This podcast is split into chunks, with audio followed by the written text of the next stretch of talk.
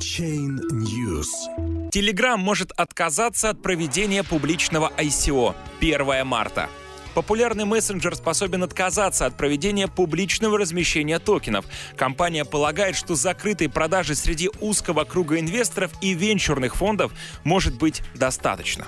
Ожидаемый в марте этап основных продаж токенов ТОН может не состояться. По информации агентства РБК, Telegram распространяет материалы презентации, из которых следует, что проект Павла Дурова вместо публичного ICO готов провести два этапа закрытых продаж токенов среди крупных инвесторов.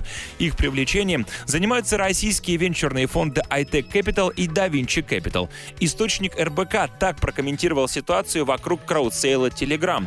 У них даже при закрытом размещении есть возможность набрать всю нужную им сумму. Предложений от инвесторов много. К тому же неподходящим инвесторам они сейчас могут отказывать, чего при публичном размещении может не получиться. Напомним, проект Telegram Open Network ранее уже продемонстрировал отступление от общепринятых правил проведения ICO, оповестив о начале второго этапа предпродажи токенов лишь узкий круг крупных инвесторов.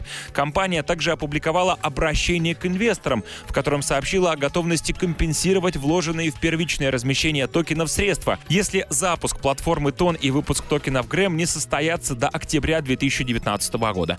При этом организаторы заявили, что не обязаны гарантировать возврат инвестиций в полном объеме.